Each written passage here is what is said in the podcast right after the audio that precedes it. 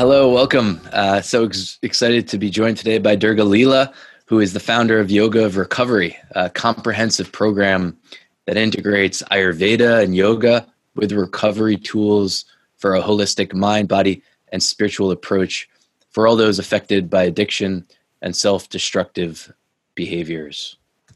So, Durga, thank you for, for joining, being here today with us. Yeah, I'm really happy to be with you, Abby. Thanks for asking me.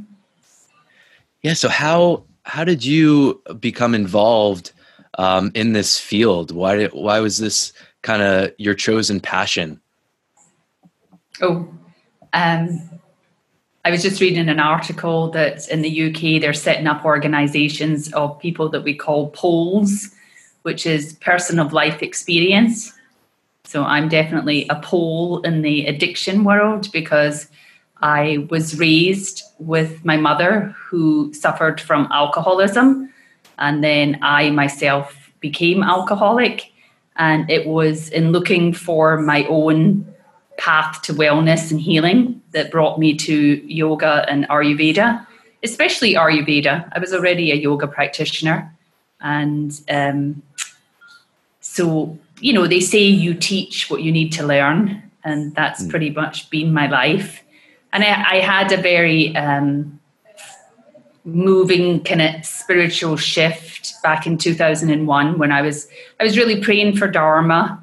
What was I supposed to do? Having bailed from my um, job in London and went to Lake Tahoe and took a year off. But in the year off, I got sober. So then I extended a year and I was you know, I'm a doer, so I was interested in what I was supposed to be doing. So praying for Dharma, and then I heard someone give a talk on Ayurveda at the um, ashram in California, the Shivananda ashram, and it just absolutely made sense to me that here was a medicine system that I really needed to get to know about because it was a life science, and I had proven to myself that I wasn't so good at the life balance. I was pretty good at corporate jobs and getting promoted and passing exams and things, but my emotional life and my um, health and balance, I wasn't so good at.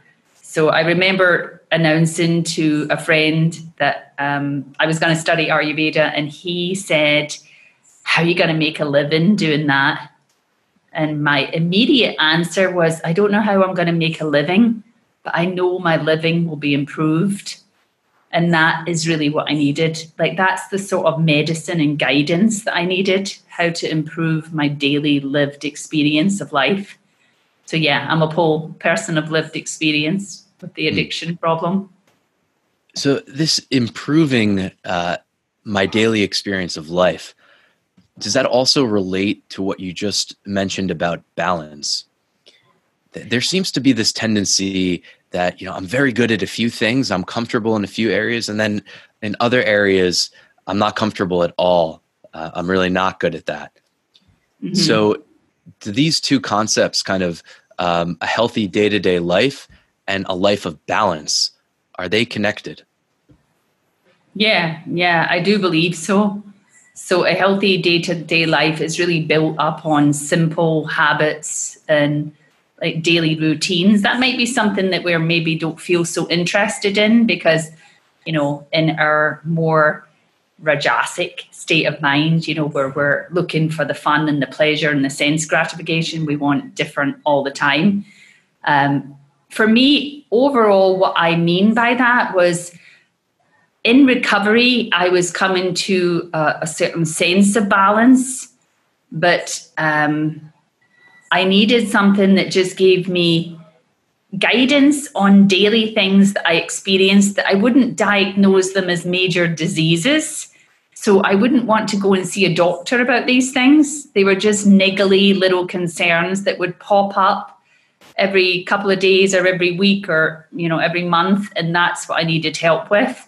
Um, and I found that when I went to the doctor, which I did a lot when I was a practicing alcoholic, but mostly just to get a note to say why I couldn't be at work today. so, like, when, when I actually needed help to, I'd like to show up today in my life, I needed something that was much more practical, much more, um, again, like a lived experience of how do you do well in this life. So for me, the, the balance is really around, in Ayurveda, they have three pillars of life sleep, energy, and digestion. And if I can manage those three, I have a much more um, good chance of having a balanced life. So that, that's what really helped me about the life science medical system rather than a disease based medical model. Does that make sense? Say that one more time. So, a life science system as opposed to a, a disease model. Based right. medical model. So, the Western model is a disease based medicine model. So, it treats diseases. So, if I go to the doctor's office without a disease, what is there to treat? Whereas Ayurveda is the life science.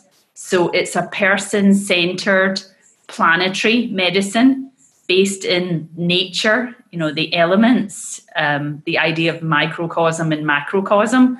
So it's a system of balance. So finding a balance for me, um, like in the fall season where we're moving into, or the winter season, or the summer season, like me balanced to my environment uh, balance to my own internal environment too, because we're not all having the exact same experience because we are actually different um, constitutional makeup inside of us.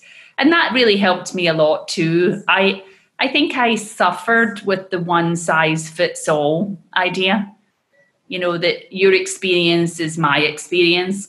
Really, it wasn't. And so hearing the constitutional um, description, I immediately recognized it and I really resonated with it. And I resonated with it from like a kind of difficult perspective because I found my own nature difficult. And then therefore I found people around me quite difficult to deal with.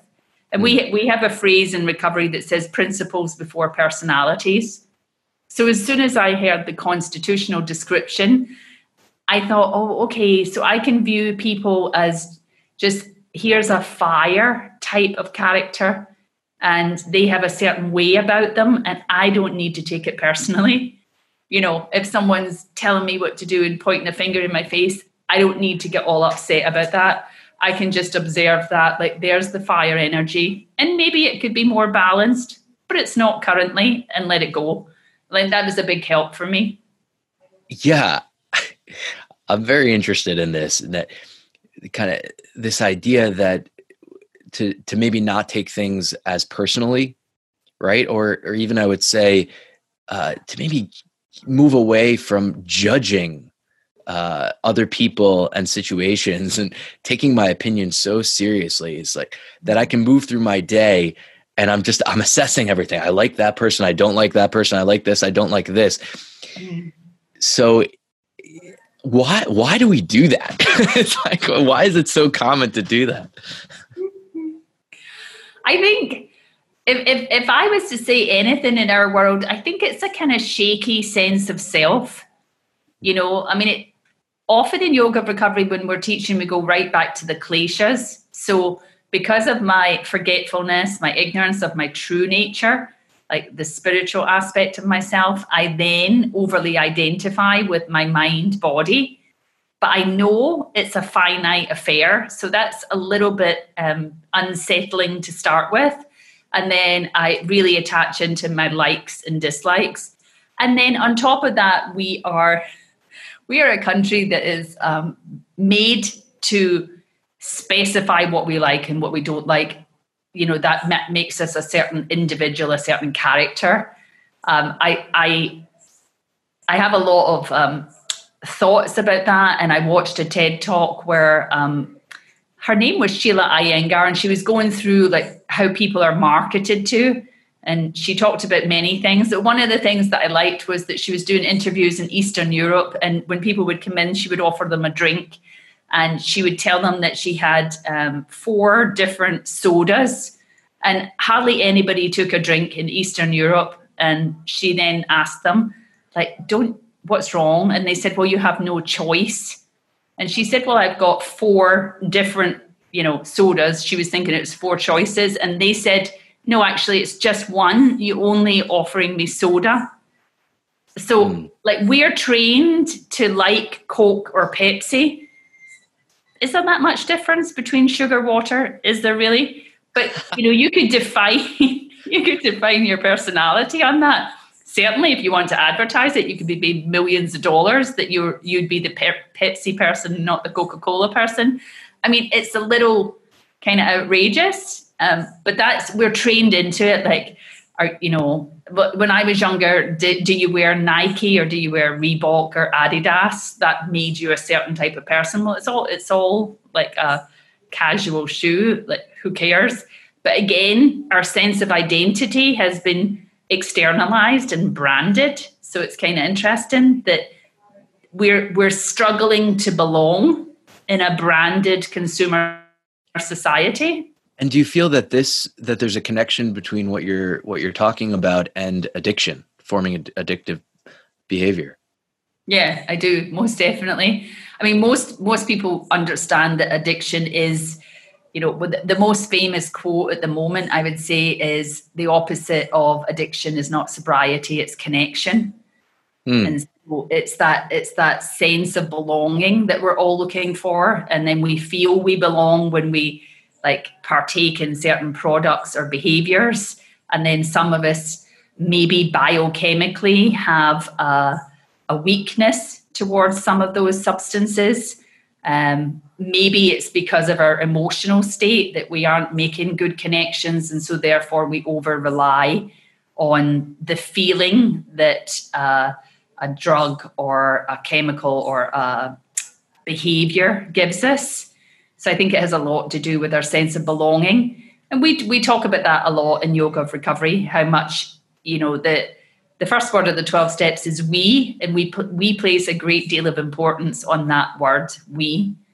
So we need to come together and be able to find the similarities, not the differences, and then you know form cohesive um, caring groups to get us out of the trouble that we're in. Mm. Let, let, me try to break this down a little bit from my understanding. Mm-hmm. So, as a result from perhaps my lack of security in myself, my own being, mm-hmm. uh, and perhaps a, a, constant assessment of am I good, am I bad, am I impressive, and am I not impressive? Like that perhaps that's the internal dialogue you know happening inside you know many of us mm-hmm. Therefore then okay i want to be good i want to be impressive. And i find that when i you know ingest a certain substance i'm better i'm more impressive in that state. So because of that uh, because i've come to that conclusion now i'm going to chase after that way of being which is associated with this other substance. Um, and and therefore um, i i like that. I have a preference for that over maybe you know uh, more of a sober state or a state without that that substance. Um, and just after a long period of time of of doing that then the addiction continues to form. Is is that how you would describe it or or perhaps differently? Yeah, I think that's that's that's a way you can describe it. So let me say that um, there's a lot of people believed that addicts were always seeking the high, like the hedonic states, you know. Um, but more recently, people are beginning to understand what they're doing is trying to avoid pain. So there is some level of pain, and that's what they're looking to get away from. And so the the idea of pain is that that's a big subject. But the in yoga recovery, especially because we reframe the addiction problem from the Vedic perspective, then the ultimate pain is the pain of separation. So it's like the pain of separation from your true essential self, which the yogis describe as this bliss nature. So when you're not in that bliss nature, your seeking is for something that brings you closer to that bliss. And of course, it's a normal pitfall to think it's outside of yourself. And for us, what we say then is that there, there are definite experiences and substances that give a lot of pleasure and stimulation. But the only thing is, is that they are so transitory, so that we become increasingly desperate to recatch that feeling that that thing gave us, which means that you're on that continuum of use to, you know, abuse to dependence and addiction and then you're getting increasingly unhappier, which is really it kind of a great depth shows you that you're in the wrong field, like you're looking in the wrong place for your answer because the more you get of this thing, the more miserable you become. So it's mm. it's illusory, yeah. And so it's like the search for the Holy Grail. You have to turn your attention within and of course, you will be in the world, but you, you, you are dependent on things in the world, but you won't be dependent for that ultimate sense of self or belonging on the things external to you once you embark on a path of recovery, mm. which is nothing more than just um, a spiritual path, really, because it's the ultimate spiritual teacher. There's there's a man in the field, uh, and I love his expression that he says um, addiction in our society is at the level of a spiritual emergency. And then that is alarming, but actually, what it's providing is a spiritual emergence of the people. So that you you get to a state of such darkness and despair, but something happens that turns you to face towards where the truth is, and the truth is, you know, in the spiritual path, the truth is within. It is our very nature. So it's amazing how close you get to the truth of the Vedanta when there's nowhere else to go. Uh, yeah. And considering um, what we were talking about uh, in terms of, uh, you know, judgment and, and assessment too, this seems like a great example of, of why, why maybe I shouldn't do that because I don't know, right? Because it seems like a bad idea to kind of go deep into this darkness of a very difficult place to be. I wouldn't want to do that. At the same time, there's so many examples, right? And what you're saying too is like the opportunity that comes out of suffering, you know, comes out of being in this uh, dark place, that the, the reemergence in a way could only happen if I went through that struggle. Uh, so that's why maybe it's important just just not to know because it's beyond my understanding. Yeah, yeah. I mean, I do, I do feel like that. I mean, I was thinking about that a lot recently because I was raised in a home that had um, alcoholism, and so as a young child, um, I could see that this wasn't that wasn't right. I mean, I know that at my core, just from a feeling state, and um, so then I I kind of ramp up and warp my own personality to deal with it. And um, I was I would I come across I'm not always sure how to say his name, but he's a beautiful writer, Ta-Nehisi Coates, and he uses this phrase velocity of escape. And so I was I I saw that phrase and I really understood that to me, alcohol acted as like my rocket fuel to get me out from that situation. But unfortunately, what I did was I got out from that situation and then I followed the society's ideas of what was going to make me whole and complete, which was, you know, be a good girl, do your exams, get your degree, get a good job, get a good partner. And and I did those things, and none of those things, like I would say, filled the hole in my soul. Mm. And so then that's troubling because I'm doing everything right. I'm doing what I'm supposed to be doing. And yet I'm feeling more and more hollow, more and more like, um, I'm, I'm not going to say desperate, but really um, doubtful that I'm ever going to reach happiness. Because as soon as I get something, it's like that, done. Like it's it's amusing or entertaining for a day or something and then it's quickly forgotten so the the idea is that somehow that painfulness of the um, the lack of fulfillment or connection, but we we've tripped on to keeping going back to the same old. And there's an expression in recovery that says insanity is doing the same thing over and over and over again, expecting different results. And that begins to look like it, it's what we do in addiction. But if you really look at a lot of people's lives, it's what people do. You know, keep doing the next thing, and that's going to make you happy, and that's going to make you happy. And then that darkness is like, wait a minute, it's not. You know, that's not making me happy. Well, my my question too is, I don't know if it's it's doing the same thing because I think it's going to make me happy. Maybe it's just doing the same thing because that's what I know how to do. Like that's just what's comfortable for me. Right? Mm-hmm. It seems like so change in itself is is is perhaps the the focus, right? It's like how can I be brave enough to change because change is scary. It's like I don't know this, right? Often I'll take the known world even if it's it causes a lot of suffering uh, rather than the unknown simply because it's unknown. Mm-hmm. Mm-hmm. Yeah, a lot of the recovery books are actually called Courage to Change.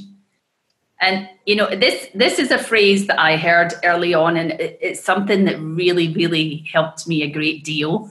And and it's a phrase that they use to try and help us along with this very point that um, fear is not, and sorry, courage is not the absence of fear. Courage is doing things in spite of the fear that we feel. And that was like a major key in the door for me because I actually thought you had to get beyond feeling.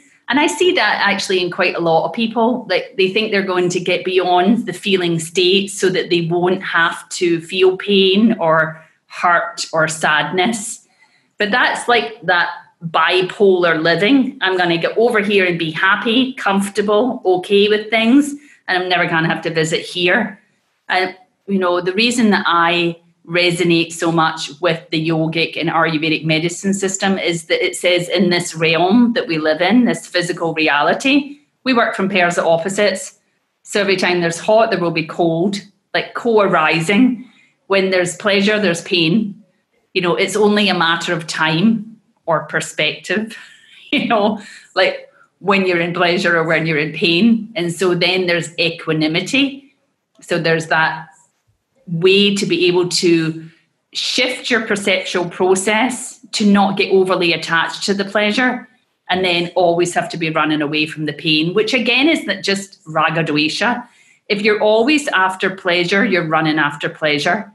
Then you don't want to experience pain, so you're running away from pain. So in yoga recovery, we say what's the common denominator is you running all the time, mm. which is sort of exhausting you know, like always running, running away from pain, running towards pleasure. But you only have so much life force energy and remembering and it is it is deep stuff but just go back to the fact that the the ego is the false illusory self anyway and all the, the the changing nature is that all those pleasures and pains are transient but the mind fixates on it so it's almost like your constant companion that the looking forward to something yeah this is the change i think wow. the really this is talking about really the core of of what the shift is right mm-hmm. running for so long i don't know how to not run after things right like that's such a different way of being after so many years of running after different things in order to to get this or that how do i mm-hmm. exist without yeah. running yeah yeah I totally hear you.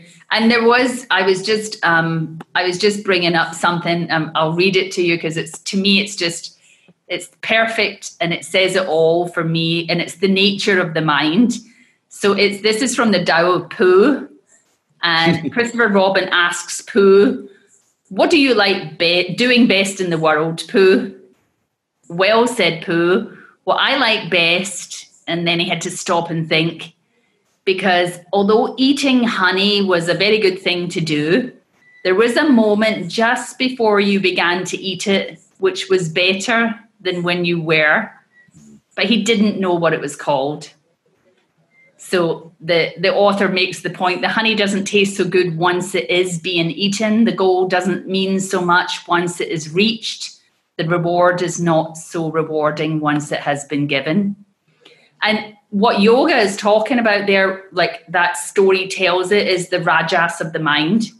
So the rajas principle of yoga in the three triguna aspect is that there is an aspect of the mind that projects out into the world and it exaggerates the effects or the attributes or the qualities of things in the world.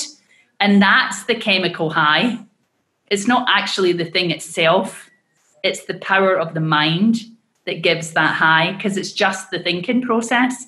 So the Dalai Lama calls it inappropriate mentation process, where you assign far greater significance to things in the external world than they actually can deliver.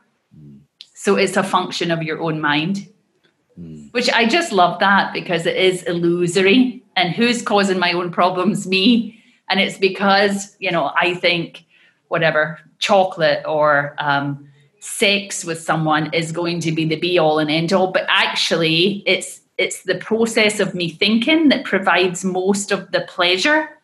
Um, and they've done they've done reports on this, studies on it now like there's one where they take people out shoe shopping, people who love to shop for shoes, and they monitor their dopamine. And so their dopamine is rising when they get told this is what we're going to do today, and we're going to go to this place, and we're all going to go together. And when they're in the shoe store, the dopamine levels are staying high. And as soon as they hand the credit card over, the dopamine crashes. Mm. So, what is that about? Because didn't you want the shoes? So, somehow it's actually you want the experience like you it's like the the point of seeking there's something in that the seeking itself. And so that's i think that's why the whole bhagavad gita says take your action but don't let you know let go of the results. Because the results are the crashing part you know like and they're not yours to decide. But of course the rajas of the mind again a recovery statement is uh a resentment is a pre sorry an expectation is a premeditated resentment. Mm. so like when i think you're going to do something for me or give me something and then you don't then i crash down. But it was never real in the first place. I just made it up in my own head. Yeah i think this relates too to, to you know our childhood in a lot of ways um, because we're not trained to basically not have expectations or deal with expectations. Like it's the exact opposite. We you know even on a deeper level like we we expect a certain amount of time here right? Many of us expect to find a partner to have a family to have this and that. And I, mm-hmm. I, I don't think it's in alignment with nature. Like nature doesn't you know make a contract with us and say you know you you're going to live for this long or, or whatnot. It's just not how it operates. And perhaps that's like the disservice that like we're in a way, you know, teaching children to expect some the unreal unrealistic um, mm-hmm. from life. So we have to now retrain ourselves to deal with expectations um, and find a different way to live.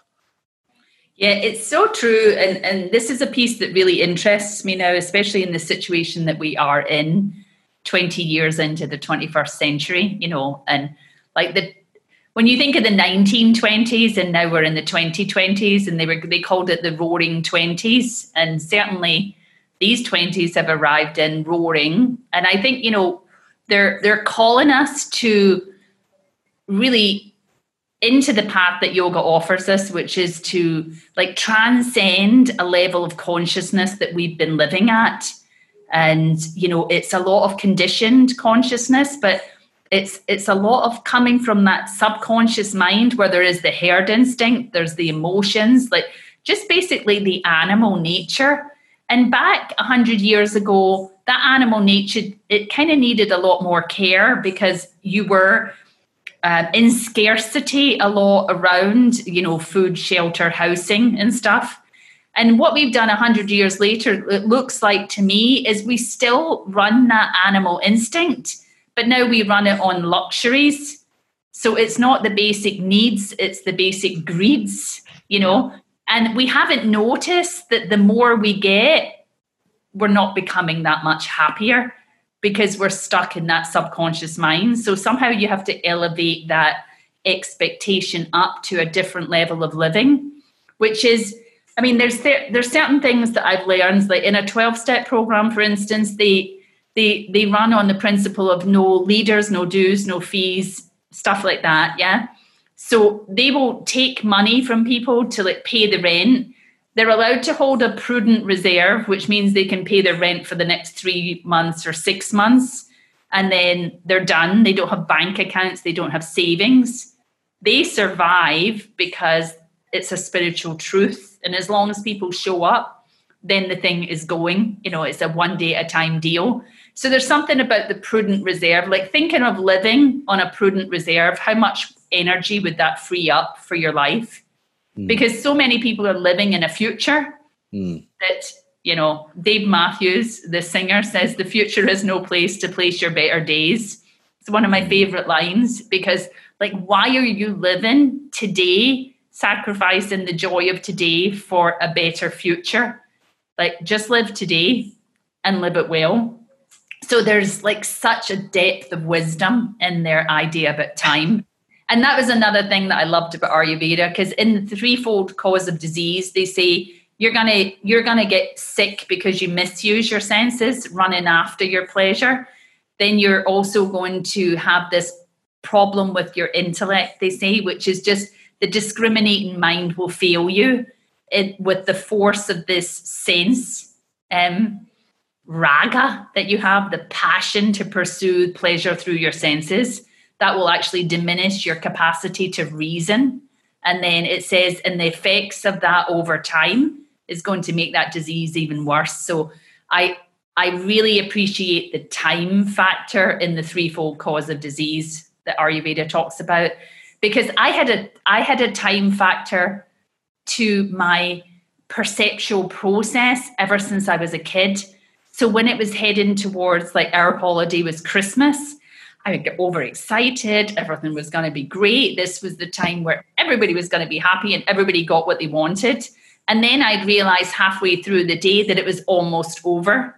And I'd start to already get sad that the day was almost over. So I look back at that now and I think, wow, you really had a problem right from like five, six, seven years, eight years old with this perceptual process that I was running that everything had to happen today. This was the only chance of happiness. And I could see that I, I actually brought that through a lot into the way I acted out with my addictions. It was like, seize the day, you know, let's live as if it's your, your last. and most of the time I was lucky it wasn't my last with my behavior, but here I am living to tell the tale. Yeah, maybe it's like a natural reaction um, to this idea of like, right, living into the future, right? Mm-hmm. Because it's our system saying, no, no, no, no, no.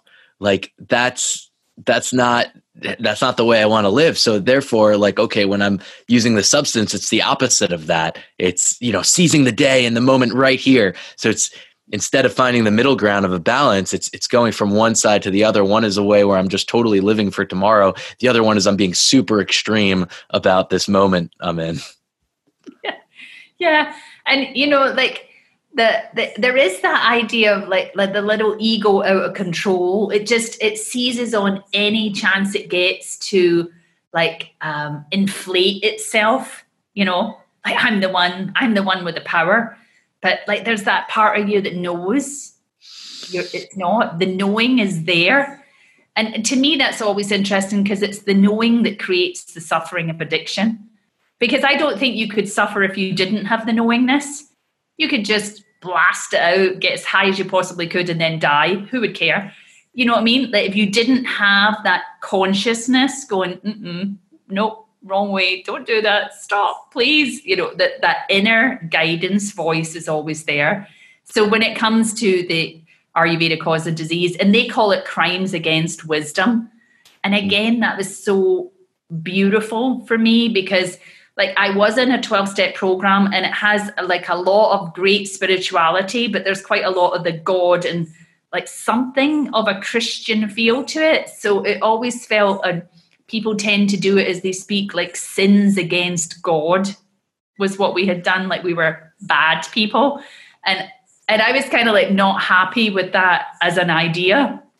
So when I heard crimes against wisdom, that was it was hugely liberating for me because it wasn't your wisdom and it wasn't the priest's wisdom and it wasn't the government's wisdom. It was my own wisdom and i was the criminal. And i, love that because i identify quite strongly with the criminal behavior. But it's not like it's not the outer laws which a lot of them just don't make sense. When you look at our drug laws like how does that make any sense? But it's the crimes against the wisdom that is living me that's liberating. I love that so much. Yeah crimes mm-hmm. against wisdom because you know we know our hearts know and that's mm-hmm. enough you know? We don't need to to listen to an external voice that says like listen to me more than listen to yourself. I don't think that makes sense. To me yoga is about that tuning in and and and listening to the to the heart the wisdom that's that's inside and and then it makes it really simple. It's like yeah when, when i don't do that that's that that no way is, is a crime because mm-hmm. my wisdom knows better. Yeah. And you know it's funny because this conversation that we're having like i've been i've been thinking a lot recently because i'm not out teaching and training the way i normally am. Um when I was in early recovery, I remember a guy in the program come up to me and he said, I just want to tell you something that um, you can't eat tomorrow's dinner today. Just know that. And again, it was, he must have been hearing me that I was always flipping out in the future, like what was coming. Was it going to be good enough? Was it going to be, make me secure? But it was always the future. And so I, I, it sounds so pithy, but I missed the gift of today because I was always worried about the future. And then, you know, on my fridge at home, I've put up a, a magnet that says security is an illusion. Mm. Um, and that security was a little bit of a volatile home life where I thought if I can just get my ducks in a row, I'll be okay.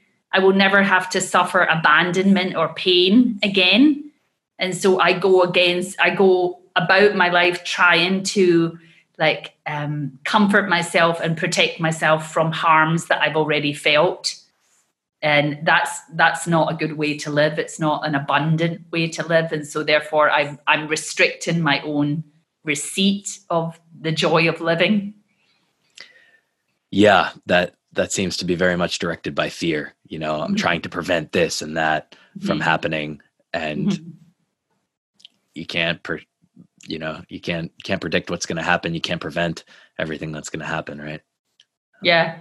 And the, the truth is these things have happened and i've lived through them. So like what's the fear really based on you know Right. There's like another trust there. Again, is like, okay, like, am I afraid to go through a challenge? Or like, haven't I learned so much from the challenges of the past? So isn't it okay if I experience another challenge in the future? I mean, it's hard. it's super hard to open up to that, but I, it feels real to me and true. Yeah. And, and to that, I like, I just in the last couple of years, um, you know, I see some people say sobriety is my superpower. And, and I think acceptance is my superpower because whatever it is, if it's presenting in front of me, then if I can move into acceptance of it, then like I'm liberated in that experience. But if I'm in, and Swami Satchidananda always talks about it, if I've made that expectation and I have an appointment with something that I'm expecting and it doesn't show up, then I'm constantly disappointed. So I'm always in an, a, a, an argument with reality Whereas acceptance is, oh, here's reality, that's mine today, but it won't be tomorrow or the next day. I mean, who could have predicted the way we'd be living in 2020? Exactly. No one predicted it. Well, actually, I mean, I think Dr. Larry Brilliant predicted it. You know, if you if you look at his work on the um, pandemic stuff, he was kind of warning us um, some time ago that something like this was imminent. And what's interesting about that was Neem Karoli Baba, and he met and he said, you know, do some work on this pandemic stuff. And he gave him the job of finding the vaccination for smallpox.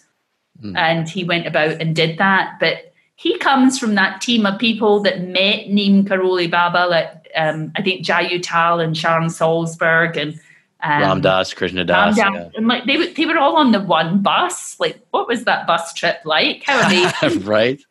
Yeah. wow. So mm. you you never know. Like your situation is perfect just as it is, which mm. you know it seems a strange thing to say, but you know the the times that we're going through. My friend always says it's not happening to you; it's happening for you, mm. and that's a real tough one to get your head around. Yeah, I mean, back to like the courage or the bravery. I think it takes a lot of it to accept and to to feel content even to just feel content i think takes a lot of courage mm-hmm. yeah i think it takes you back to a sort of simplicity really mm. you know um like content to be fed content to be able to take a like a clear breath um content that there's a certain amount of workability in the body mind system and then that connection with the things outside. I mean, I'm I'm here in India, and you know, it's it's not my normal way of living.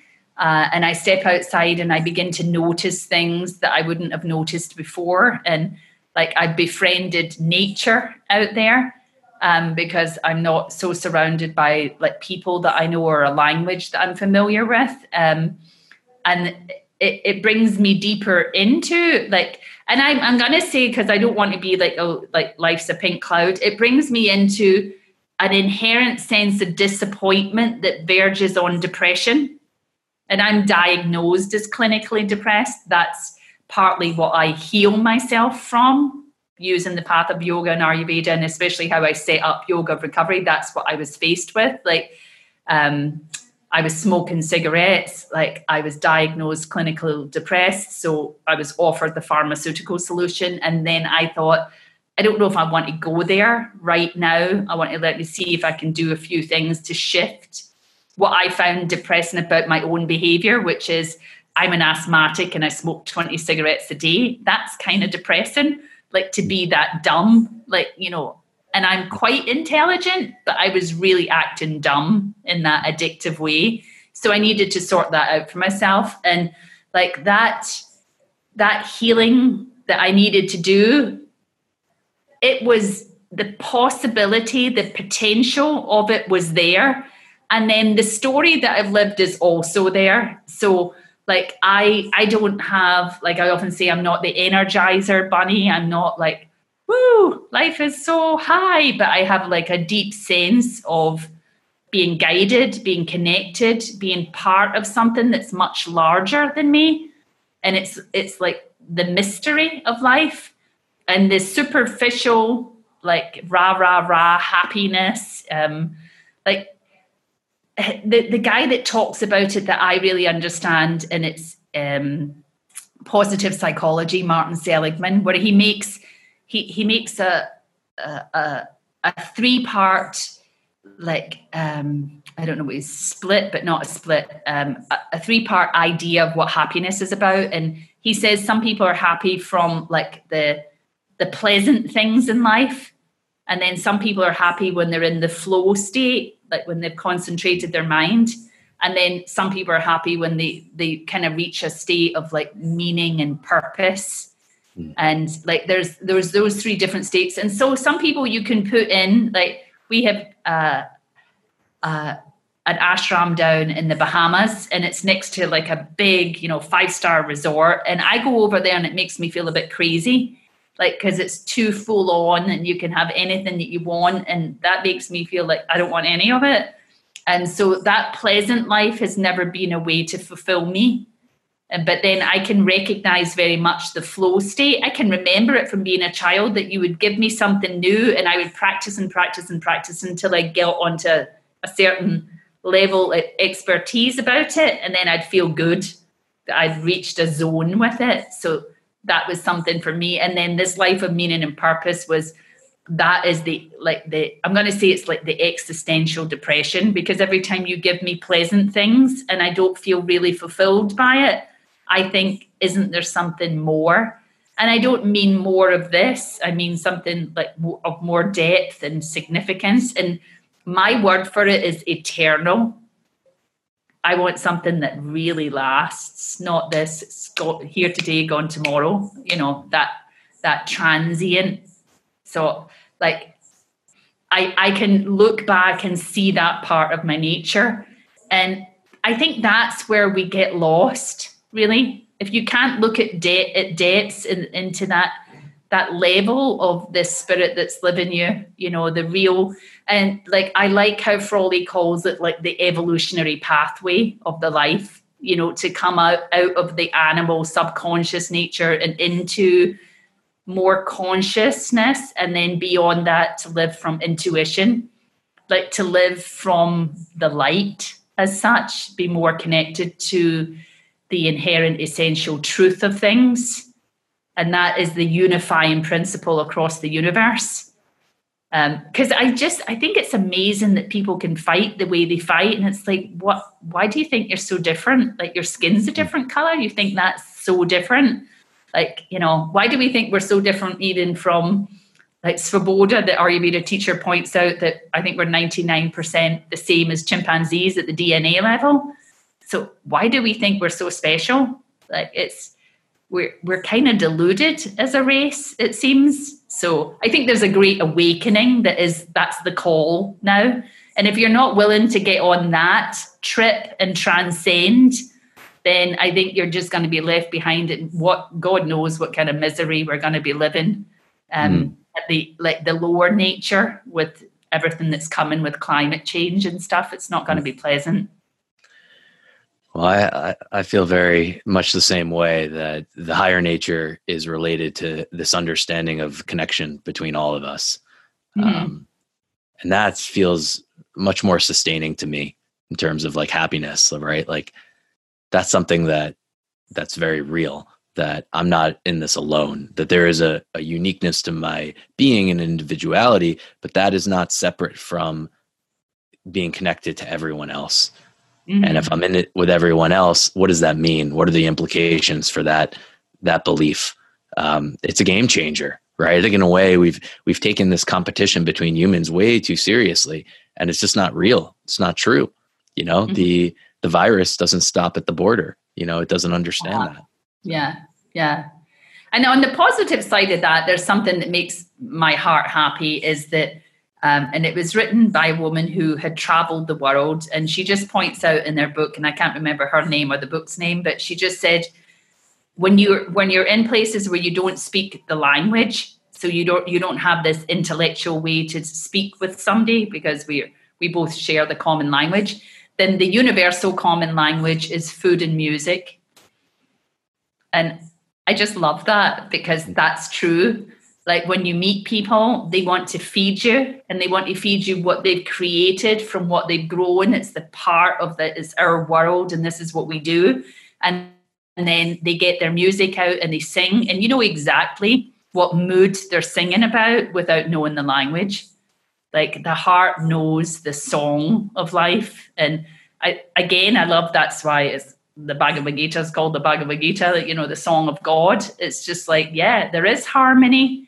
So add your voice to it and sing along. And I think it's interesting because, you know, these days I, I feel like the the the people that contribute to offering the bhakti in our life, they're they're offering that heart solace that we so need because we're we had become overly intellectualized, but it's like the intellect is really being used by the emotions and there's a lot of emotional leaders and they're not going to lead us very far because you know they're they're still in that lower nature and they're still able to have us fight against each other from those base instincts which is territorial survival procreation and herd instinct like that we need to rise above that that's true. But I, I, think it's also tricky, right? Because we can actually do the same thing in a way with them that we're maybe um, complaining about. We could say, okay, then now we're separating it between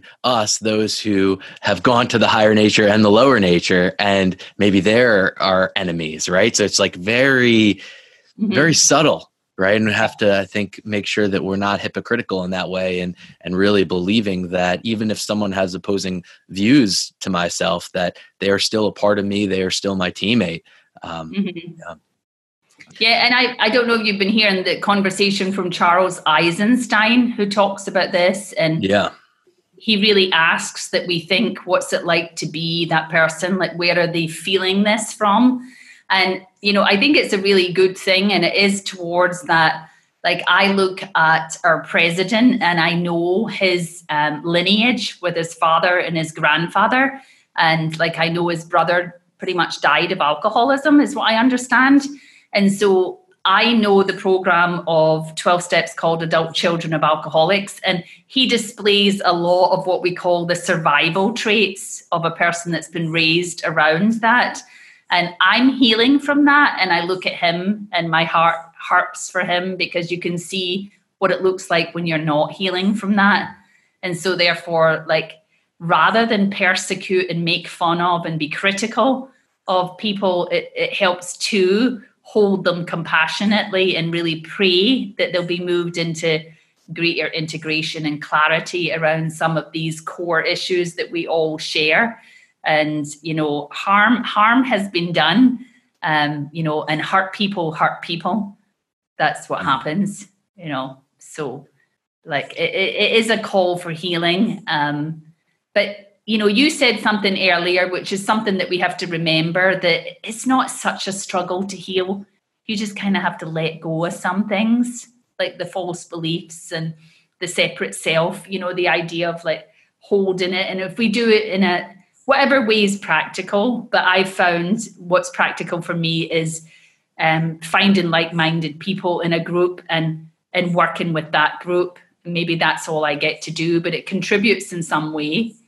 Like I I um, come to India and I had found. Uh, uh, an Ayurvedic community that was being built, and I thought they were doing good things. So I became a member of that community, and hence i'm spending time here within this community and it's it's a very good setting for me to be in in the times that we're living in but that was not something that was just it happened it was a process that was going on because of how i showed up and mm. who i was seeking out and so every day is bringing you towards the, the you know the experiences you're going to have and you know what made what made um, sense to me was the way they fed people here.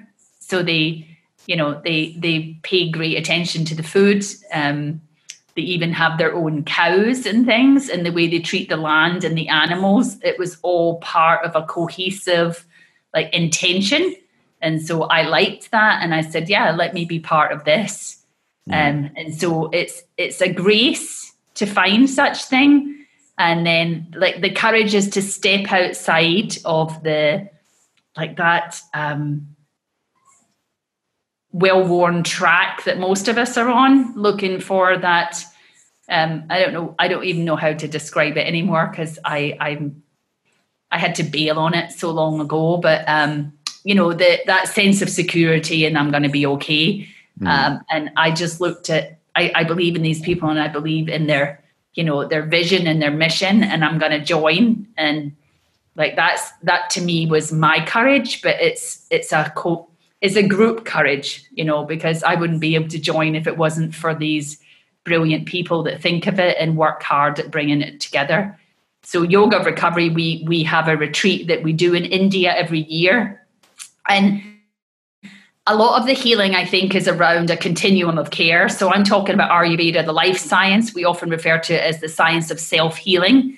And that really appealed to me, being able to like use my own um, efforts to balance myself and live well every day. Uh, and but I wasn't able to heal myself entirely. So I put myself in the care of these Ayurvedic doctors and their training and their level of um, experience and also just i would say of sattva their clarity um, has helped me heal much more than i would be able to do on my own so i think there's that continuum of care that I can do a certain amount myself, I can do a certain amount with my community, and then I also need to kind of like surrender myself to like a process of deeper healing because there's there's some stuff to be repaired. And it's one of the things that really surprised me about medicine um, in the west to do with addiction. It was the very very little physical care for addiction. Even although like i I had drank alcohol. I had horrible metabolic disrepair in my system. And then, you know, it struck me one day that I come from a long line of type 1 diabetics and alcoholics. So, like, I had a metabolic system that was kind of precariously set up around the substance of sugar. Yeah. And, you know, look what we eat in the West sugar, and look what the disease is, you know diabetes and obesity, or diabesity as people call it. And people don't recognize that in it as an addiction, but I truly think it is. You know, and again, that's for our sense of pleasure. Look, we we can have sweetness, we can have all mm. this, you know, good taste in food, but it's kind of like a poison. It's the first thing I'd want to do if I was president. I'd shut those food stores down, start getting, start getting real food back in the street. You know, That'd be a miracle. Uh, Durga, it's been so nice uh, speaking with you. Uh, I do want to give you a chance to let people know um, how to contact with you, contact you, and also um, you just finished um, designing a course that I believe is available now. So, any information that you you'd like to share? Oh yeah. Um, so uh, we have just put up the first yoga recovery online course. And this is the one specifically Ayurveda for addictions or, addictiveness. And it's called Yoga Recovery Between the Mat and the Meeting. And I'm actually, it's going to be up there eventually just as a course that you can take at any time, but we're going to do a live component piece from the 21st of September. But you, you'll be able to join for a couple of weeks after that and not miss too much. You'll be, you'll be able to catch up um, so that is, you can see it on yogaofrecovery.com or you can email me at Durga, D U R G A for Apple, at yogaofrecovery.com. And I'm stressing of because it's not yoga for recovery, it's yoga of recovery. Um, so I think that that's it. Uh, it's been a quiet year otherwise, quiet, but you know, busy, I I still there's still a lot to be done, even when I'm not out teaching and training. But I'm really looking forward to 12 weeks we're going to do towards taking us into the end of this year of um, a group of people going through these um, Ayurveda pointers and the, the bases of Ayurveda to help us understand ourselves and live in balance and live well one day at a time. Great. Um, again, Durga, thank you so much. I mean, I I really feel that the, this work that you're doing, you know, it, it's it's just incredible, you know, and and what you said, I think very much rings true in terms of you know, there's a certain amount of healing that we can do ourselves, but there's also you know we need support you know and the wisdom of people that have experienced with this that have gone through something similar to you know just form that connection is so powerful as well so thank you for for for everything that you're doing. Yeah.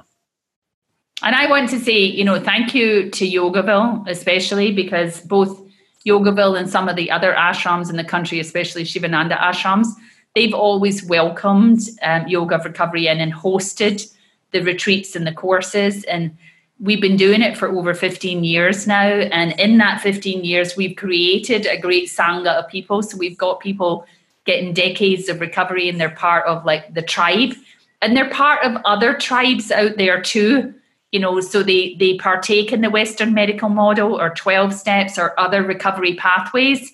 So we belong to many things all at once. Um, and it's but it's been a it's been a real um, backbone of of my life to be part of the yoga communities and also the recovery community in the yoga field that there's just there's a lot of really great people that have done their training and you know i was looking today that new jersey's doing something and of course yoga's on the um the menu So I'm really, I'm really gra- grateful to see those people that have healed themselves with the yoga and then they're going out to offer it too. So yoga recovery is a part of that story and we're, we're in good company at that level too. So thank you, Abby. I enjoy your channel and I enjoy your um, probing questions.